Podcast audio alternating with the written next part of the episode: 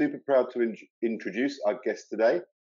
He has almost 20 years experience in talent development, recruitment and executive search, is somebody that I've known for quite some time and now heads up recruitment for one of our partners at tech company and green energy supplier Bulb. Now, the series couldn't go without a technical difficulty or two, so sadly we won't be able to see Michael today, but we can hear his words of wisdom, which is the most important thing. Good morning, Michael. How's it all going? Morning, Matt. Yeah, it's good. As much as I'm disappointed about the video, you don't get to see my lockdown haircut, so I'm all right. I'm all right today. I'm sporting mine, and yeah, it's getting a bit drastic. I'm sure many of the people listening already know you well, but for those who don't, could you give us a bit of your backstory? And your kind of career and history and sort of recruitment and people operations? Yeah, so I've actually worked predominantly in like recruitment, like agency side for most of my career in executive search companies. In fact, back from when I left university in 99, I worked in recruitment agencies. I set up my own small executive search firm in 2009 and did that for quite a few years before getting interested in like helping small companies grow quickly and how they go about like hiring people and sort of talent strategy for businesses that are growing quite fast, which introduced me to Seed and ultimately to Bulb. And since 2016, I've been heading up recruitment and a few other things at Bulb. Perfect. And as the head of recruitment for Bulb, can you tell us a little bit about the company's sort of mission, vision, and what you're all about there? Yeah, sure. So Bulb is an energy supplier. I imagine some of the people on the call may have heard of us. Our mission is to reduce carbon emissions. Pretty simple.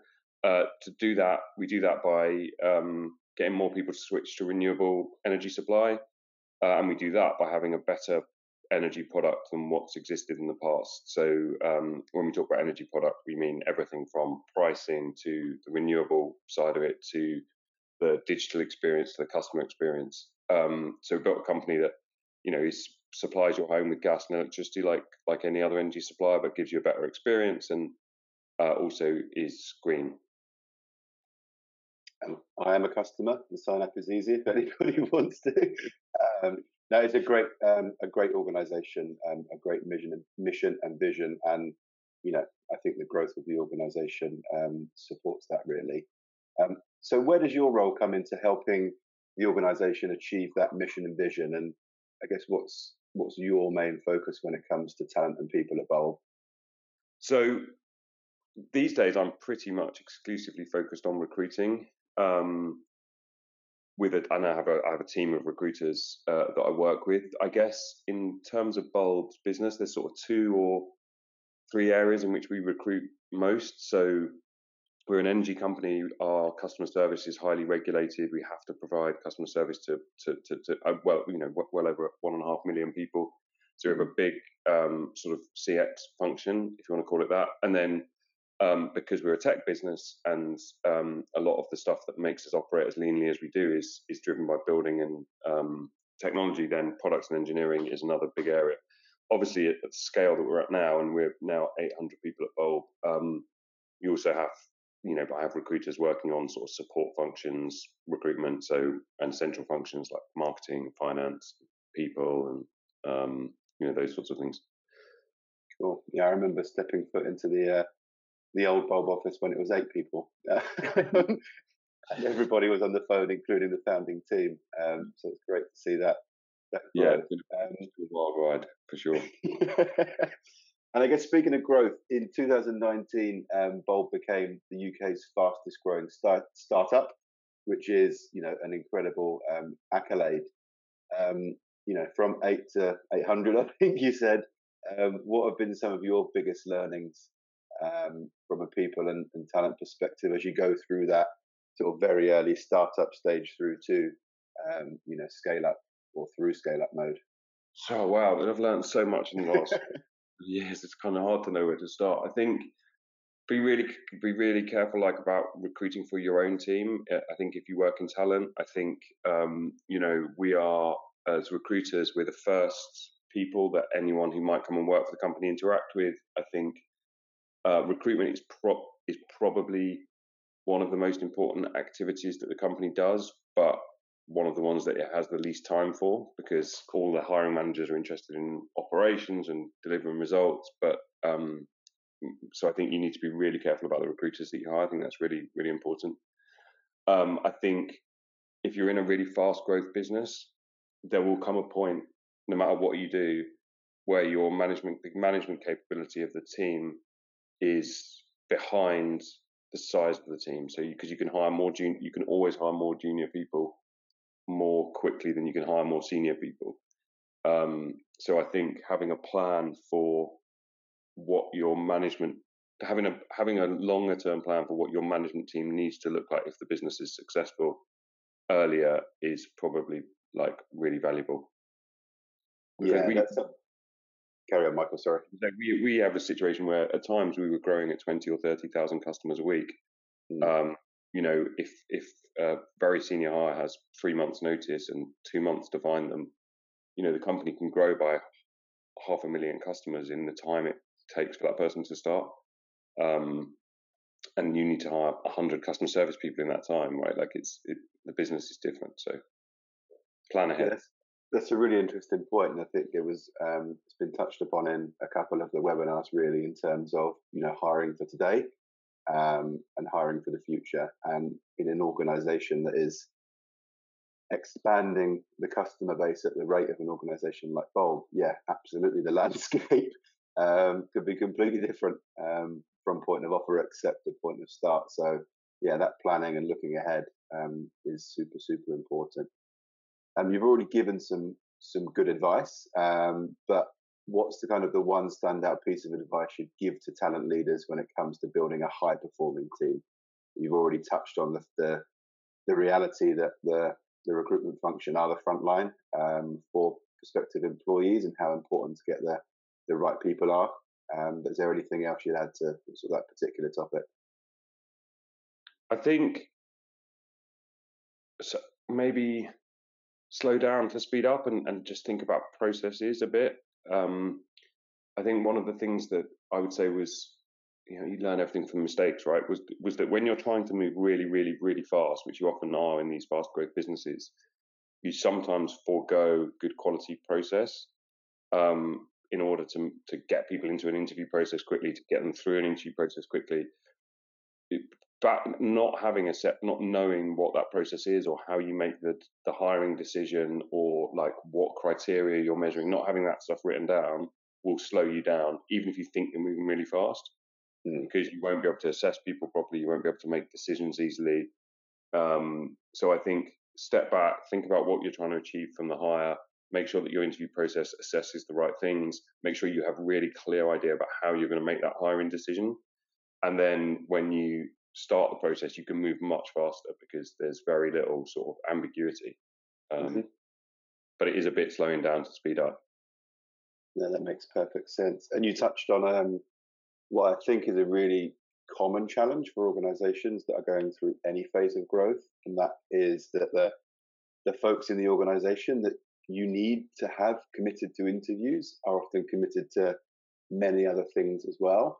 I think it'd be really interesting for the listeners, and I'd certainly love to learn how you can manage the business's expectation in terms of the commitment that's required from them, and how you encourage, let's say, the business to give that essential time to supporting the recruitment process and attending interviews and creating a great experience and making those hiring decisions. Yeah, I mean, it's not easy, right? Like people have objectives and things that they need to work on and lots of meetings, particularly in sort of senior management roles.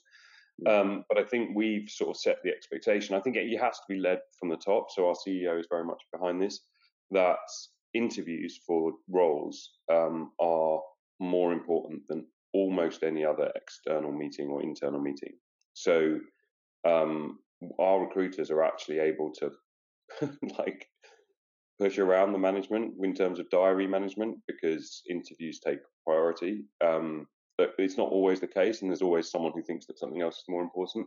I think the other thing that you need to do in order to support that sort of like rule, if you like, is to really just kind of have a bit of a hearts and minds campaign with your management team to make them realize that in their future careers, the ability to hire good, great people, build great teams is one of the like biggest skills that they can take anywhere with them. You know, if they can interview really well, hire really well, build really great teams, that's not going to do them any harm in their future career. So you have to kind of sell the benefit to them a bit of like spending quite a lot of time on recruitment.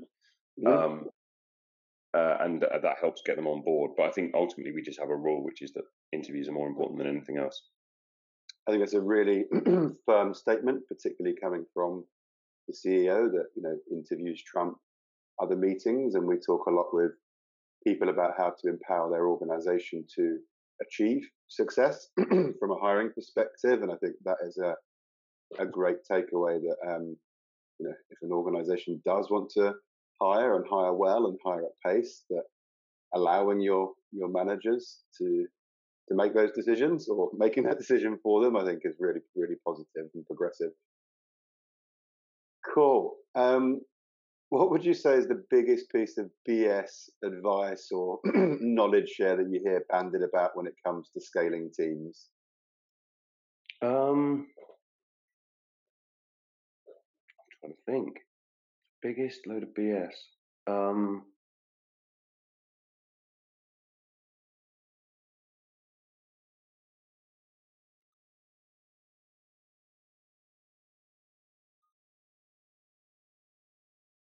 I'm not sure about that. I can't think of an answer to that. You must have had sound advice. I'll come back to that. I want to think about that, because I'm sure that there's I have heard a lot of BS over the time. I'm just trying to work out what. Sorry. That's quite all right. No worries. Both organizations, Seed and Bulb, kind of share one particular value, which is continuous improvement. And you know, that can be taken in many different ways, but I'd love to kind of talk a bit about what continuous improvement looks like from a talent and recruitment perspective. You know, for you and your teams, is it about the process that we've touched on? Is it being data-driven, candidate and hiring manager experience, and how we monitor that? And I guess, how would you say that's evolved over the past sort of 4 years that you've been in the organization? Because the organization has evolved massively, and I'm sure you and your function have had to as well. Yeah, it's weird. So continuous improvement quite often in the early days was someone seeing something that was broken or inefficient and just going and fixing it themselves without really like any sort of mandate to do it. Just like, this is inefficient, I can automate this, or you know, this process that we have for recruiting this type of role seems like, if you look at the data, I mean, there's a bit about being informed by data, because you can see that maybe we're interviewing too many people, or not enough people are passing interviews, or maybe we're getting loads of applicants, but they're not right or something, and going and fixing that process. Mm. And that's across the whole organisation, so not just the talent and recruitment team. I think when we got, now that we're much, much bigger, if you look at, say, our customer experience team or our product and engineering team, you can't really have people just going rogue and going, I'm going to fix this, or I'm going to automate this, because, like, you know, firstly, you probably, other people have probably spotted the problem. You're probably like duplicating work. It's very difficult how to communicate. So the larger parts of the team still like have sort of more roadmap type approach. But in my team, which is not huge, there are only like 6 people in my team, and people have clear responsibilities for different areas. It's something that we just work on all the time. My tech recruiter is constantly working with the CTO on how we can make the tech recruitment process more efficient, how we can, you know, make the funnel operate as sort of efficiently as we can possibly can. So interviewing the fewest number of people for the most number of hires, making sure the quality of those interviews is, and the people that are making it through are the best that they can possibly be, making sure that we assess technical assessments really quickly, making sure that we use technology wherever possible to reduce time spent either from the recruiting team or the management team. And yeah, and over time, it's just got better and better and better. So I guess that's what continuous improvement means to us. Cool. And how do you mentioned that this is just something that just happens, which is great. Like, it's in the rhythm of your business and team. Do you track or log any of these sort of improvement cases, or is it just sort of done on the fly? No, it's a sort of, well, yeah, kind of, yeah. So it's a cultural expectation, right? So when people are like, when we look at our progression frameworks for like how you move up in your career, when we look at how you, when you do quarterly reviews or feedback or regular feedback or whatever it is, and we don't use all of those things all of the time, but when you're doing those things, there's always a thing. At Bulb, we have basically business as usual and make it better. Make it better is part of our values, is part of our culture. We talk about it all the time. If you're going into a meeting with your manager, whether that's me or one of my team, they're always like, "So what did you make better? Like, what did you fix?" So it's more of setting a cultural expectation. There will be times where you have a specific project. Maybe you want to change a bit of technology that you use in the assessment process, or and you have to write a business case and do a recommendation and do a bunch of demos and blah, blah, blah. And that's a kind of bigger project. But even if you're not working on something like that, there is a sort of cultural expectation that you're constantly looking to make things better. I mean, that's brilliant. And I like the line of questioning, really, kind of essentially, what have you done in your day job? And what have you done to make it better? And that kind of almost repetition, I guess, in communication at a team level and a company level. It's fantastic. I like that a lot. So yeah, you've seen the organisation grow, you know, astronomically since joining. We've talked a little bit about the culture of continuous improvement, but how do you create and maintain an environment to enable your teams to thrive? What does that look like in practice, and how has that had to adapt over the last few months, in particular with the COVID-19 situation? Yeah, so I mean, different managers do this differently. I'm like quite hands-off manager, I suppose. I mean, that's probably just me. I'm just time short, I suppose. But I mean, I like working with people where I can manage the results and not like the activity. So allow people the freedom to make the decisions about how they spend their time, as long as the results follow. I think that's always been important to me. I don't like or enjoy managing day-on-day activity. And I think the people that do well in my team and enjoy it, I think are the people who have that autonomy to go and do the stuff that they do. In terms of the last few months, right, it's been a sort of game of two halves in terms of the lockdown. So that the first part of it, we were still recruiting incredibly quickly. I think we hired 140 people in the first couple of months of the sort of lockdown. And I think the team were stretched, but were like pleased to be busy. And when they were seeing friends and family and other people struggling or being furloughed or being made redundant, and then I think the second half has been, as we've slowed recruitment, because obviously this whole thing's gone on a bit longer than perhaps we originally anticipated. It's been about trying to find those projects to really fix the things that we've always wanted to fix that we've never had time to fix. Yeah. So that when things start to ease a bit and we're still recruiting, but just not quite as quickly as we were, then we can we fix a bunch of stuff that was annoying us before. So that's kind of been, it's been a sort of crazy hiring period, then a make it better period. And I think that's helped keep people busy and engaged. And ultimately, I mean, you know, right now we're in reasonably good, secure jobs. So, I think we shouldn't complain too much about our circumstances. For sure. And I think a lot of the people I've spoken to during this period have, as you put it, use this as a make it better period. I know certainly from a Seed perspective, it's been a blessing in many ways that we've had this change of pace and been afforded time that we haven't had before. And I know that we've rattled through a lot of things that were on the backlog and reviewed a number of things that we just wouldn't have had time when we're operating at 500 miles an hour. So I totally understand. For those people who are kind of perhaps sat in their TA role now, or they're a TA leader and they're struggling to think of where to point their teams and to keep them, engaged, occupied and, doing productive work to help the function and the business moving forwards.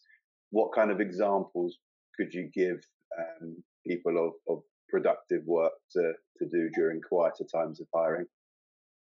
So, I mean, it's difficult. I think the first thing is you've got to have good data and look at the data. And like what you've got to realize is how much time is spent on recruitment activity. So like on each part of a recruitment process, whether it's how much time you spend reaching out to software engineers in order to hire some tech people, whether it's the amount of time that you spend interviewing customer service people through an assessment center, and like and think where do I think like I can save time from this process, and like how can I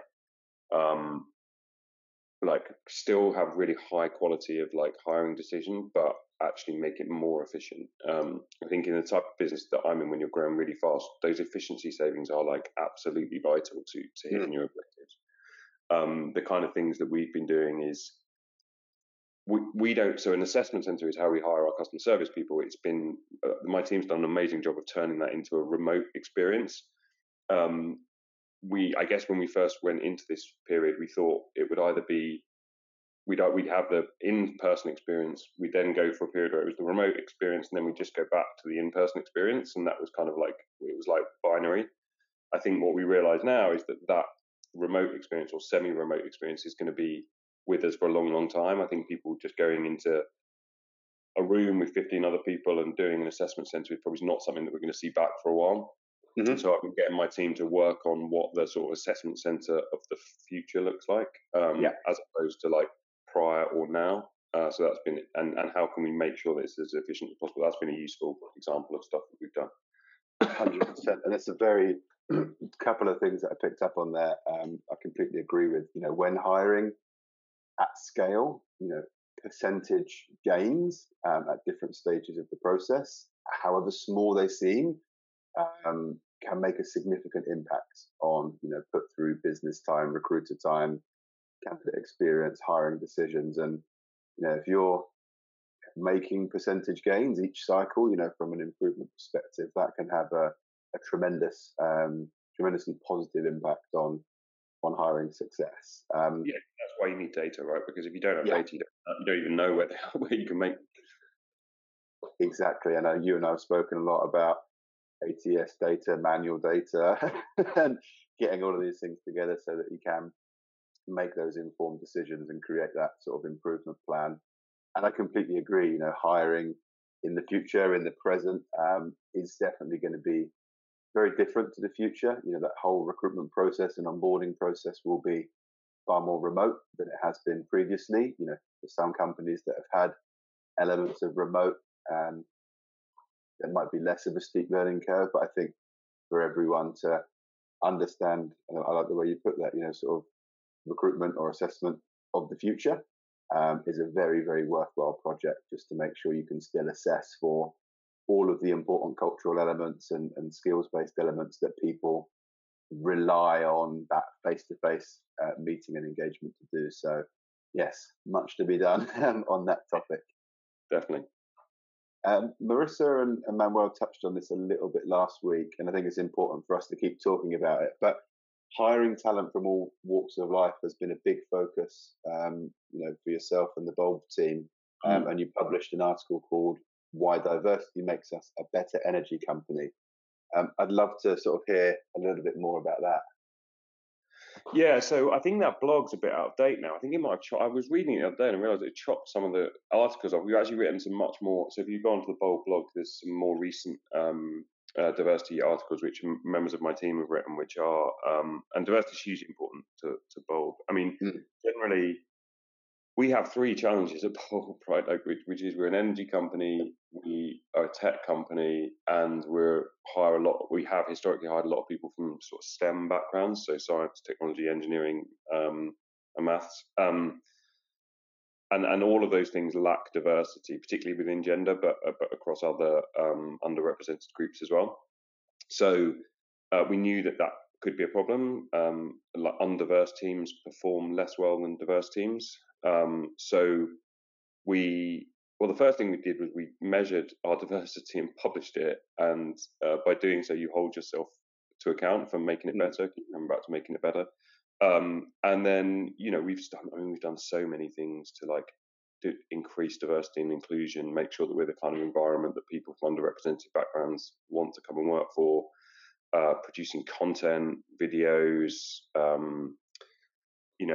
making sure all our job descriptions are sort of neutral, attending loads and loads of events, spending lots of time on specifically trying to source candidates, doing diverse shortlists for senior hires. We even measure our extended leadership team diversity versus the rest of the organization to make sure that we're not diverse as a business, but not diverse at management level. So, and that's, all those things. There's probably way more. I probably haven't got enough time to go through them all. But yeah, it's something that we've been focused on since we were back before we were 20 people. So I think the other thing I would advise to people who are working in small companies that are going to grow is, I think I saw an article from Monzo once about accruing diversity debt. So when you're growing that for a first bit, go, well, okay, we don't care about diversity for the first bit, because we just need to be bums on seats, and then we'll come back and fix it later. I would probably avoid that if you can, and try and do it earlier, because it's a hard problem to fix if you haven't focused on it from the start.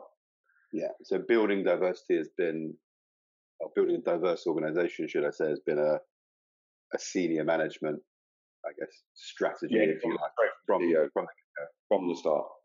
No one was ever we need a diverse team from day one. Almost certainly from my day one.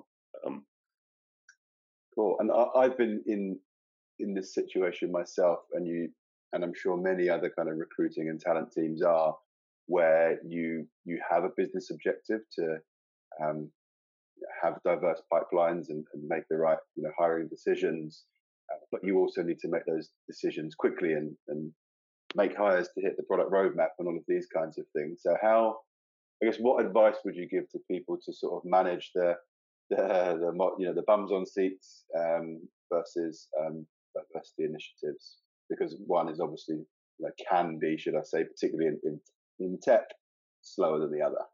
I think it's a bit like the continuous improvement point that I made earlier. A lot of it's about cultural expectation. It's about not valuing the results of bums on seats above all else. If you talk about it in one-to-ones, in the it's almost like results through repetition.